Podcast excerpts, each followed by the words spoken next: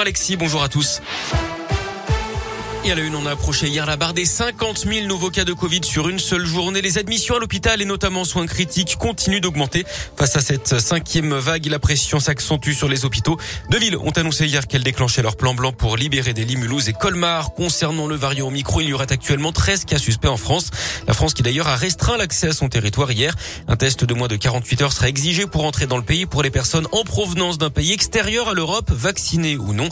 Enfin, notez que pour l'OCDE, le variant Omicron pourrait représenter une menace pour la reprise économique mondiale. Le gouvernement hausse le ton face au harcèlement scolaire. L'Assemblée nationale a voté la création d'un nouveau délit hier pour créer un choc. Le texte propose de punir le harcèlement plus sévèrement de 3 ans de prison et 45 000 euros d'amende jusqu'à 10 ans et 150 000 euros d'amende en fonction de l'ITT accordé à la victime. Le texte doit désormais être examiné au Sénat en vue d'une adoption définitive d'ici février. Dans l'actuel local, 5 ans de prison, dont 3 avec sursis probatoire. C'est la peine retenue contre un Ligérien accusé de la mort d'un homme à Clermont en 2016 lors d'une bagarre. L'accusé invoquait la légitime défense. Il n'a pas été entendu d'après le progrès. En Haute-Loire, ils enquêtaient sur un trafic de drogue. Ils sont tombés sur des images pédopornographiques. D'après le progrès, un homme a été interpellé lundi. Ça fait suite à des perquisitions menées l'été dernier à Tens. Le suspect a été visé par une enquête sur des stupéfiants, mais à son domicile, les policiers avaient également retrouvé des images pédopornographiques sur le disque dur de son ordinateur. L'homme sera jugé au mois de mai. Il a été placé sous contrôle judiciaire.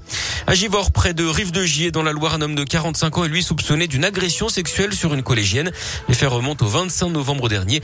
Des gestes déplacés, mais aussi une invitation donnée à la fillette de 13 ans pour le rejoindre chez lui. Il devait être jugé en comparution immédiate hier à Lyon, d'après le progrès. Le mis en cause avait déjà été vu en train de rôder autour d'un collège. Son signalement avait été donné aux policiers. La déception pour les éleveurs de volailles. Dans l'un, il n'y aura pas de dérogation au confinement pour lutter contre la grippe aviaire. La préfecture l'a rappelé clairement hier pour protéger les bêtes d'une éventuelle contamination. Ce qui inquiète les éleveurs, c'est que le cahier des charges de l'AOP Volaille de Brest stipule que les animaux doivent pouvoir courir en liberté et en plein air. Les services de l'État annoncent d'ailleurs que les contrôles seront renforcés. C'est parti pour la fête des Lumières à Lyon. Alors le coup d'envoi officiel, ce sera dans six jours, mercredi prochain. Mais les festivités ont commencé symboliquement hier avec l'inscription Merci Marie qui s'est illuminée hier soir sur l'esplanade de Fourvière. Allez, on ouvre la page sport de ce journal avec du foot et la 16e journée de Ligue 1. Et ce match nul de Clermont, de partout contre Lens. Les Auvergnats réduits à 10 en fin de match après l'expulsion de Diaby. Le coach Pascal Gastien a également terminé dans les tribunes.